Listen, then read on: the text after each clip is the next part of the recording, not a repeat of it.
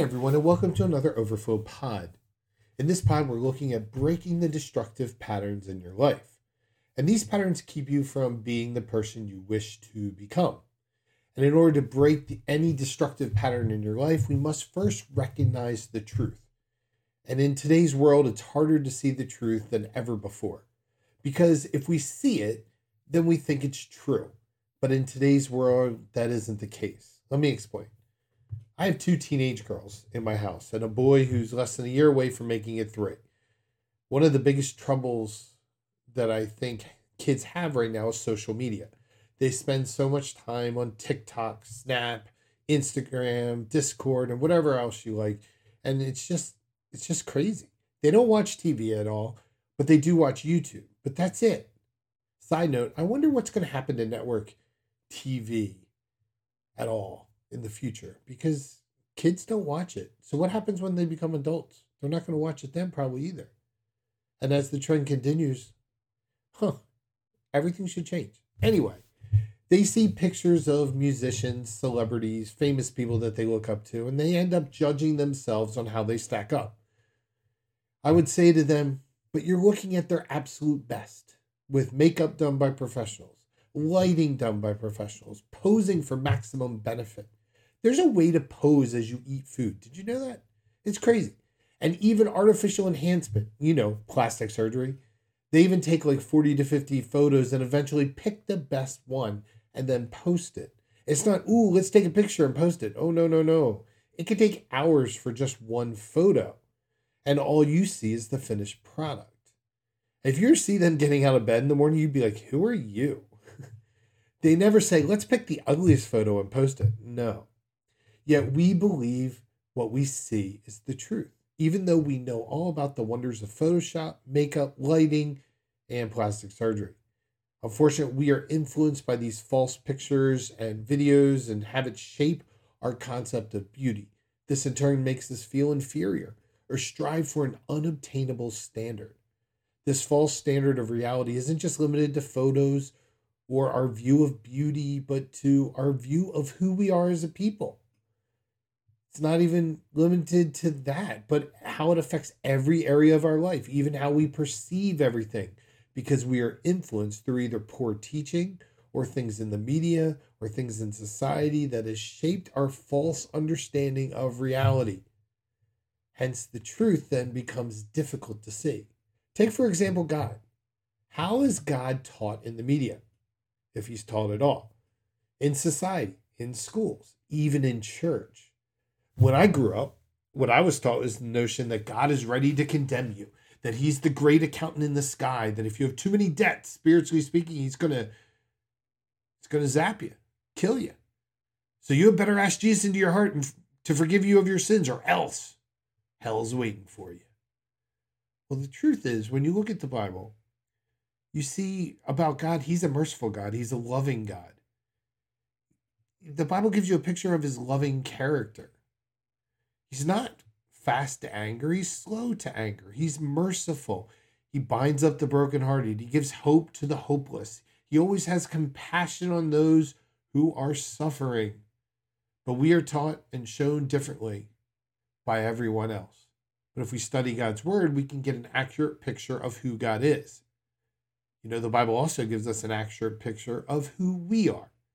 You see, the Bible is truth. And that is where we need to start to break down the destructive patterns in our lives. We need a standard. But before we get to that standard, before we look to the truth, let's do a little exercise to see are we really fooling ourselves? Do we really have some destructive patterns that maybe are hiding or maybe that we're afraid to admit? So if you're in the car or somewhere you can only listen to this, you know, later when you're able to take out a piece of paper, draw a circle, and then start in the center and draw out seven lines. And these are like the spokes on a wheel or a circle. You can imagine it like a big piece of pizza pie or a big wheel of cheese. Yes, yes, you can tell I love food. This is the wheel of food. I mean, the wheel of life. Each of these areas are seven areas in your life. You have spiritual, mental, family, career, personal, financial, and physical. Now, for the interesting and difficult part, rate yourself 1 to 10 in each area. So how do you rate yourself spiritually? Start there. Maybe label these lines. So that first line, maybe write spiritual.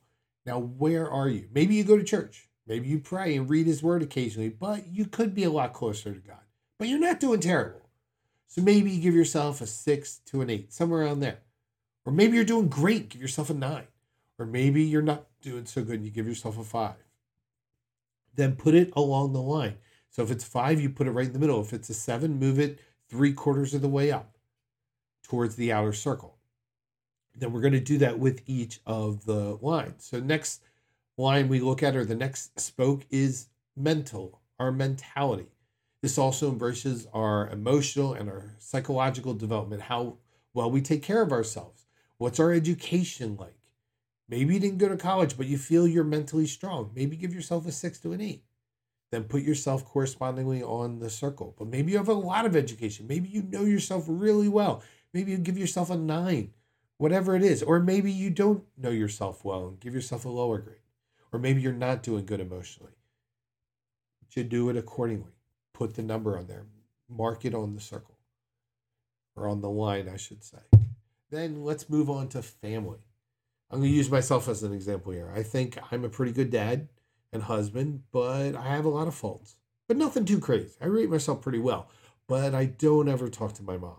And if my dad doesn't call me, I probably would not remember to call him simply because it's not part of my thought process. Not because I don't like him, just give myself maybe here a five. So I'm going to put my mark halfway on the line to the outer circle. Rate myself a five. Now, personal stands for me time. How well do you take care of yourself? And things that you do just for you. You know, we're not really good at us, our time. Maybe you might give yourself a spa day or a manicure or pedicure or, or go out for an Eagles game or whatever you do just to treat yourself well you go ahead and rate yourself in this category. If you treat yourself really well, then give yourself eight, nine, ten, somewhere around there. If not, you know where to rank it. Now, financially, are you where you want to be? Rate yourself. And then lastly, physically. Now, hopefully you'll have on every line you have a dot. Now I want you to connect the dots from each line, and that'll represent your wheel. Hopefully your wheel will emerge. Now, some of you have really weird looking wheels, and other you, it's kind of like a circle. Hard to say. Now, judging from the outside, the perfect wheel, that circle with everything as a 10, it runs pretty smooth. But how smooth is your ride of life? Look at your circle. Look at how you rated yourself. You know, how is your ride? Is it bumpy?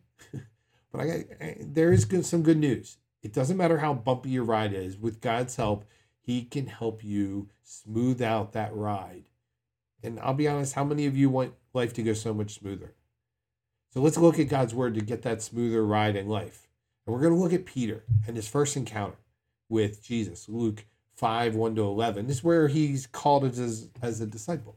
And one day, as Jesus was standing by the lake of Gennesaret, the people were crowding around him and listening to the word of God. He saw at the water's edge two boats left there by the fishermen who were washing their nets. He got into one of the boats, the one belonging to Simon, and asked him to put a little from shore. Then he sat down and taught the people from the boat. Now, when he had finished speaking, he said to Simon, Put out your deep water and let down the nets for a catch. Simon answered, Master, we've worked hard all night and haven't caught anything. But because you say so, I'll let down the nets. When they had done so, they caught such a large number of fish that their nets began to break. So they signaled their partners in the other boat to come and help them. And they came and filled both boats, so full that be- it began to sink. When Simon Peter saw this, he fell at Jesus' knees and said, Go away from me, Lord, I am a sinful man. For he and all his companions were astonished at the catch of fish they had taken. And so were James and John, the sons of Zebedee, Simon's partners. Then Jesus said to Simon, Don't be afraid. For now on you're going to fish for people. So they pulled their boats up on shore, left everything, and followed him. Now, usually when we read this passage, we think, oh man, what an incredible first time event encountering Jesus. It was so miraculous. Look at this. Four guys immediately gave up their lives and followed Jesus. Now, was this their first time meeting Jesus? Now, I never thought about this before, before I looked at this. And there are different chronological orders of when Jesus met Peter. Was it here or when Jesus healed his mother in law? Think about that. Peter had a mother in law. means Peter was married. Because in Luke, the previous, previous chapter, Luke 4 38 and 39, it says Jesus left the synagogue and went to the home of Simon. Now, Simon's mother in law was suffering from a high fever, and they asked Jesus to help her. So he bent over and rebuked the fever, and it left her. She got up at once and began to wait on them. Now, in Matthew, the order is reversed. The chronologies don't match. So, is this a problem? It is if we apply our 20th century understanding of how to write applies to first century literature. You get into a lot of problems like that. It's like comparing poetry to prose. You just can't do it. That's the first issue. Second, Matthew organizes his gospel by topic, kind of like an old school encyclopedia, while Luke organizes his by geography, kind of like an atlas. So Mark tends to borrow from both, so we can't really count on Mark for anything. And third, none of the Gospels are strictly chronological, although they all start somewhere with the birth or the birth of John the Baptist. I actually think it makes Peter leaving his job much easier to handle and makes a lot more sense if Jesus heals his mother in law first, goes to his house the night before. And it makes sense for Peter, Andrew, James, and John to leave after experiencing his teaching and many healings of people, along with the lots of fish caught. It also makes Peter's confession of him being a sinful man much easier to understand. Would he say he's such a sinful man if it was just that he didn't believe at that one moment? No, he would say, Oh, forgive me of my unbelief. But there's something more going on in Peter's life that makes him feel so sinful than just not believing at that one time. So I think he actually, you know, I think that he meant that it's actually Luke 4 where he healed the mother in law, taught them for a while, and then later on he went into the boat. And Peter, well, he doesn't stay perfect. He messes up quite a few times.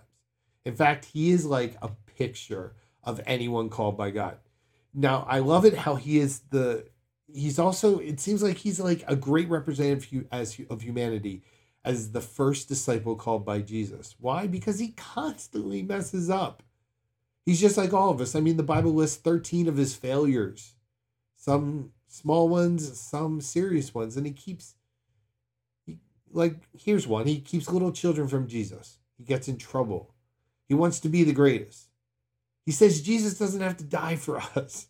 He says, You can't wash my feet, Jesus. He falls asleep in the middle of Jesus' most desperate hour. He commits violence against a guard when Jesus is being arrested. He denies him three times in a night. Peter is a hot mess. He's just like us, constantly falling into the destructive patterns of his life. But God never gives up on him, just like he never gives up on us.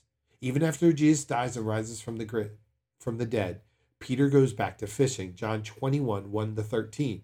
This takes place after he dies on the cross. Afterwards, Jesus appeared again to his disciples by the Sea of Galilee.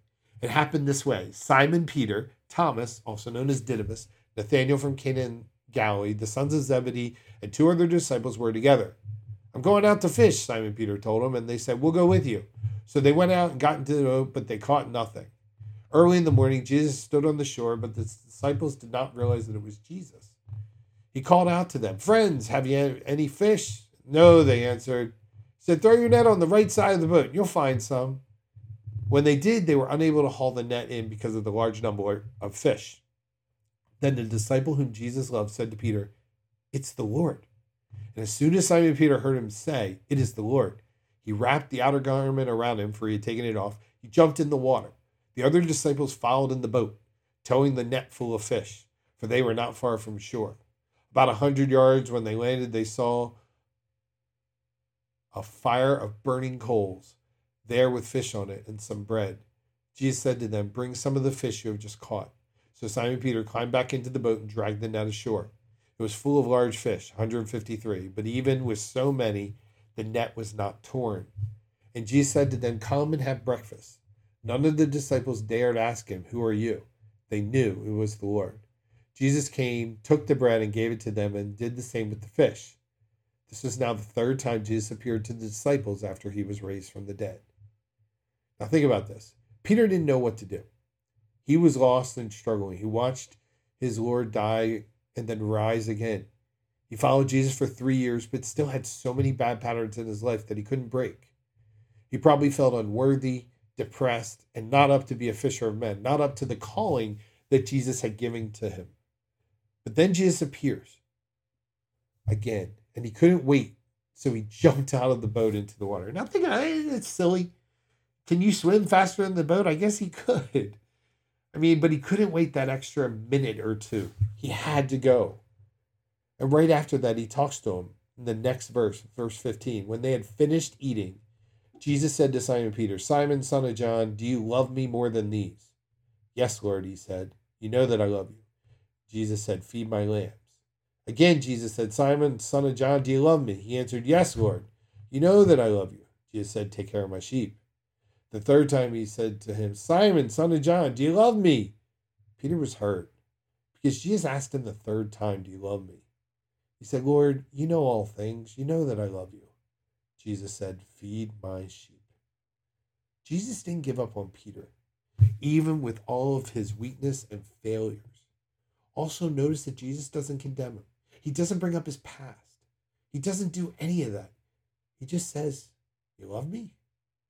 Then I love you. And this is what I want you to do in the future. See, every time we look at Peter, when things get tough, guess what he does? He goes back to his default mode. I'll say this Peter wasn't a very good fisherman because every story in the Bible about Peter fishing, he never catches anything. Nothing. Unless Jesus is with him, which is an entirely different story. Unless Jesus is in the boat with him, he never catches a thing. But if you want to break out of the destruction patterns in your life, the first thing you got to do is break out of your default setting. And that's what Peter has to do. We all have them. When life comes and hits us hard, what do we usually do? We go back to what helped us in the past, our default setting.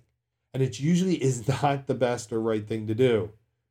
And it messes up our lives because we go right back into the destructive patterns that we want to leave. Siblings know how to press each other's buttons, and children know how to press their parents' buttons. I can tell you that. And whenever buttons are pushed or whenever the heat gets turned up, we go back to our default setting. You got to break free from that. It may be a lack of forgiveness. It may be ripping off an emotional scab that gets you going every single time something happens, some sort of trigger.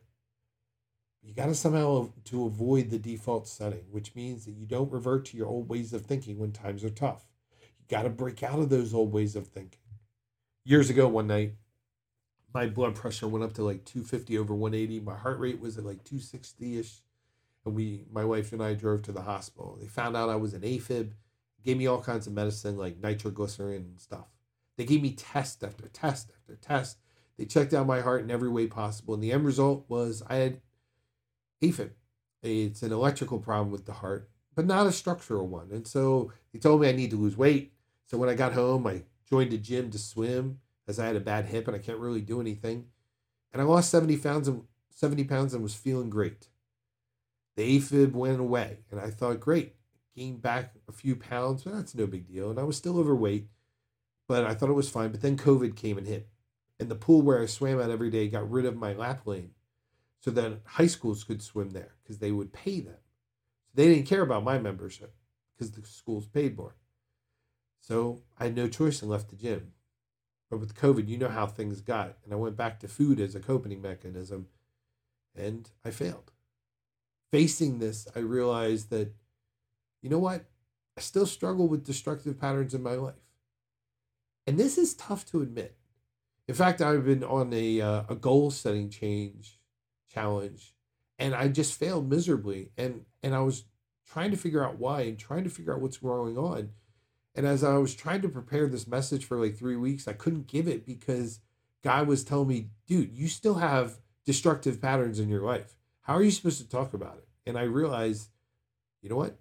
That's my problem. I made the cardinal mistake that when times get tough, you got to revert to your old ways of thinking. You got to break out of your default setting if you want to break free of destructive patterns in your life or else you're going to go back to stage one. And it is discouraging and depressing. So, what can we do? See, once you stop going to your default setting, you can turn to a new setting.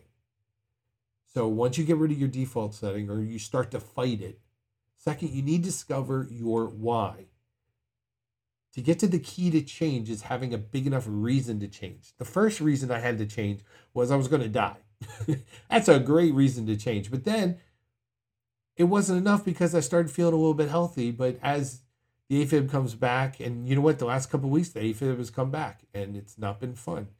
And even though I weigh a lot less, it's still back. And I have to realize, you know what? I got to get serious about this. I want to be there in, just in case my kids have grandkids that I can torture them with, which I'm hoping for. Because every parent who has a teenager deserves a grandchild, a grandchild that they can torture their children back with. that sounds terrible, doesn't it? But when you're dealing with teenagers, that's the only hope I have keeping me going. No, I'm just kidding. But seriously, we need to come up with a why of why we need to change. Why do we need to break out of this destructive pattern? When you say yourself, I'm thoroughly disgusted, or the pain is too much, or I'm just ready to change. This is what happened to me, because I didn't want to die. But guess what? After a little success, I had setbacks. Went right back to it. So in order to change, you have to discover your why. Have to tap into it. Now, Peter's why for following Jesus initially was was fleeting. His why was power and fame. He thought he was signing up to be in the Messiah's shadow. He was going to be right next to the ruler. He was thinking of a political kingdom. It was why. When it didn't pay well, he went back to default mode. There are a lot of books out there on how to. People always want to know how to do something, how to change. But that's not the question. There are books on how to, but knowing your why for change is essential. You have to tap into that reason why you want to change. What is it for you? Whatever destructive habit that keeps tearing you down, every time you try to change, what is your why you want to change? Because if your why you want to change is not great enough, you are not going to be able to hold it.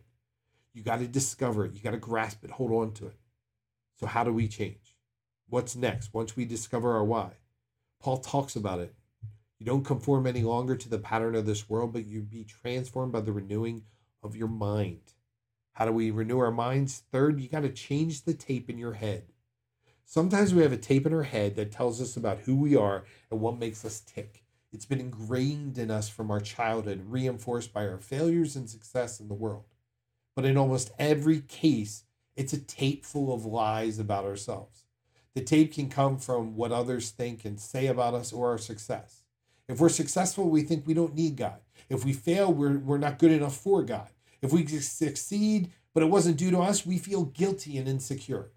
All kinds of thoughts get played over and over in our heads and brainwash us to believe about ourselves, God, and the world in a certain way because we are influenced by our perceived truth that we see in the media and in the world and from people around us. But what we need here is the truth. We need the truth about how God views us from His Word, how we are His precious children, and how He has a plan and purpose for our lives, and how we are important. We need to renew our minds. When our minds are renewed, then we don't have to have so many competing ideas. With no competing ideas, then we can hear and understand and prove what God's will is. That means you just got to watch your heart, watch your attitude, watch your thoughts. Don't just entertain anything that comes into your head. You need to be on the very guard of the thoughts and attitudes in your heart and your mind because maybe they don't come from you. Maybe they were taught to you in, inappropriately or improperly. You got to change the tape in our head and stop listening to our critics. Change your thoughts, change the tape. What does the tape in your head say about yourself? What does it say about your failures, about your success? What guilt are you feeling because of the tape playing over and over in your head. You got to change it.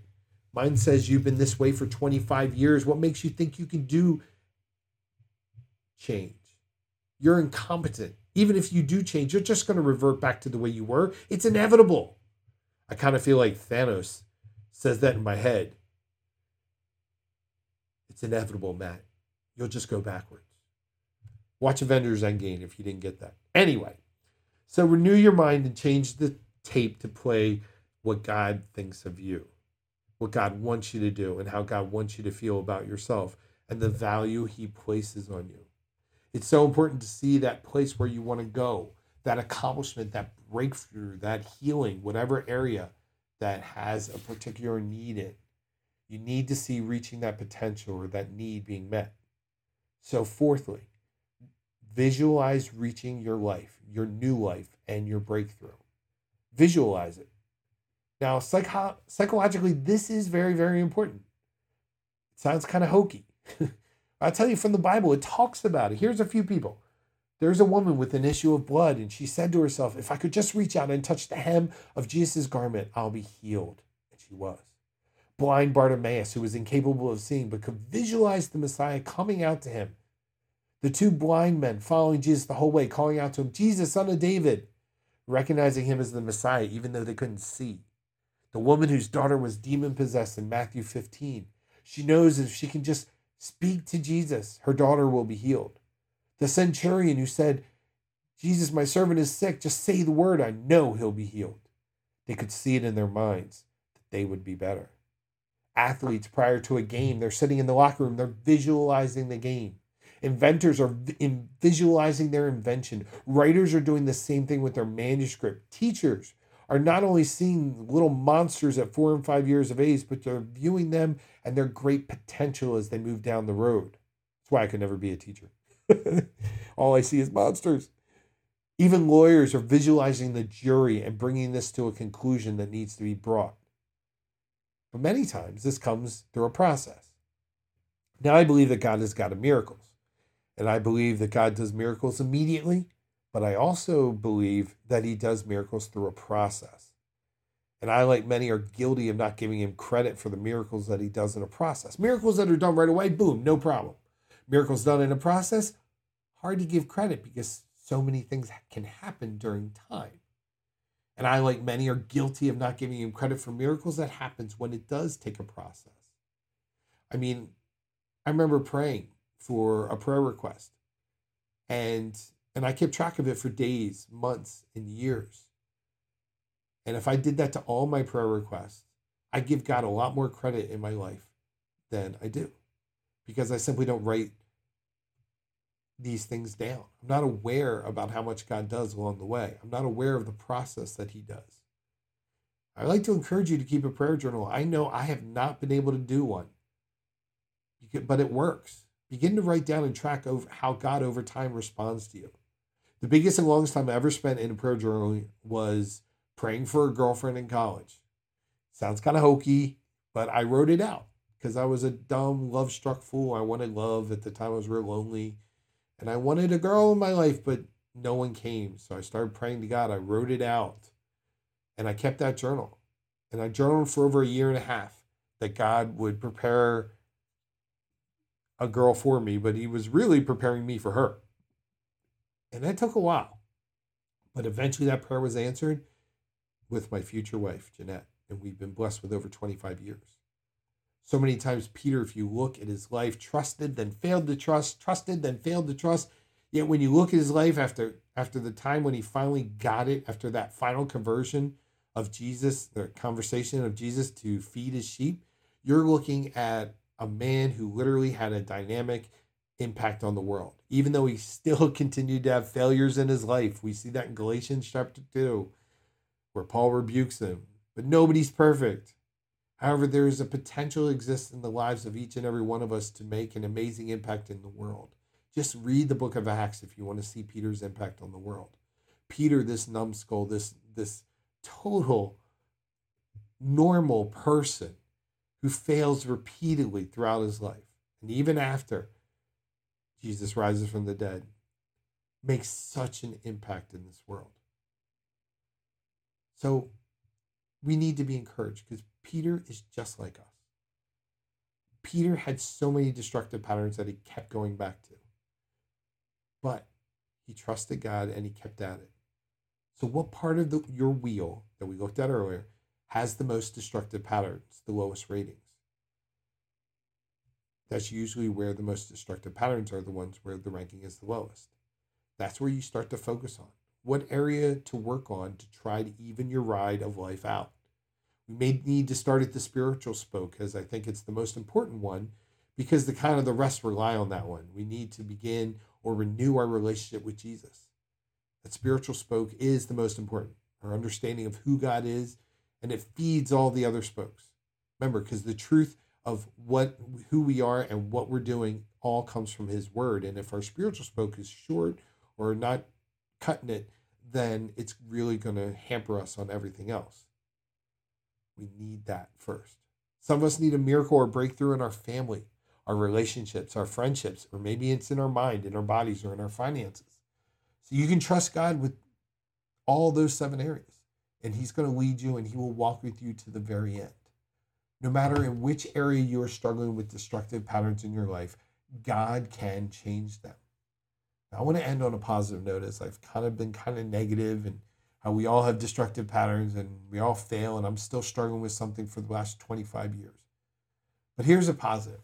When my kids were born, I remember praying to God many times that I would raise them not as my parents raised me.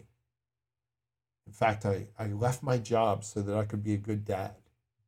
I changed my entire life around my kids. I told myself I wouldn't hit them, I wouldn't yell at them. Early on, this was not too hard, but man, since becoming teenagers, it's tough. But God has been faithful. And even as I teach my eldest how to drive, I've not once raised my voice, unlike when I was taught. Even as one of my kids screamed in my face and spit on me, I didn't respond in anger. God gave me the strength to face it and not revert to how I was raised.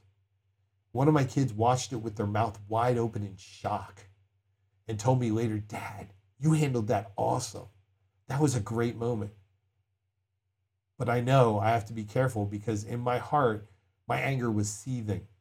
I just didn't show it or express it. And it would be careful because I could have easily resorted to the destructive patterns of my childhood that were lurking right behind. I remember the last time family member spoke like that to me when I was in my home and I put holes in the wall and I almost hit them, hit people that I cared about. It's kind of scary. I know that the destructive patterns in the first 15 years of my life are there. So far, God has broken those destructive patterns, but let me clarify I'm not completely free of the past, as I still want to yell sometimes, just that God keeps it inside my head and it doesn't come out as an action. And I go, whew, I'm thankful that I don't turn into that. God kind of broke those destructive patterns, but I need to be wary and not too confident and cocky and prideful that so that they'll come back. So wherever you are on the wheel, whatever destructive pattern you want to break out of, there is hope. There is hope. And I got to say that twice because I need to believe that too. Because God might have healed that part, but I have other destructive patterns about food that are terrible. And I want to combat that. I know it's possible in God's strength if I can stop going back to my default position discover my why, change the tape in my head, and visualize my new life. And I know if you do those four, you too can break any destructive pattern that's going on in your life with the help and strength of Jesus. Well, I hope that encourages you to try to break out. And I will see you next week. God bless.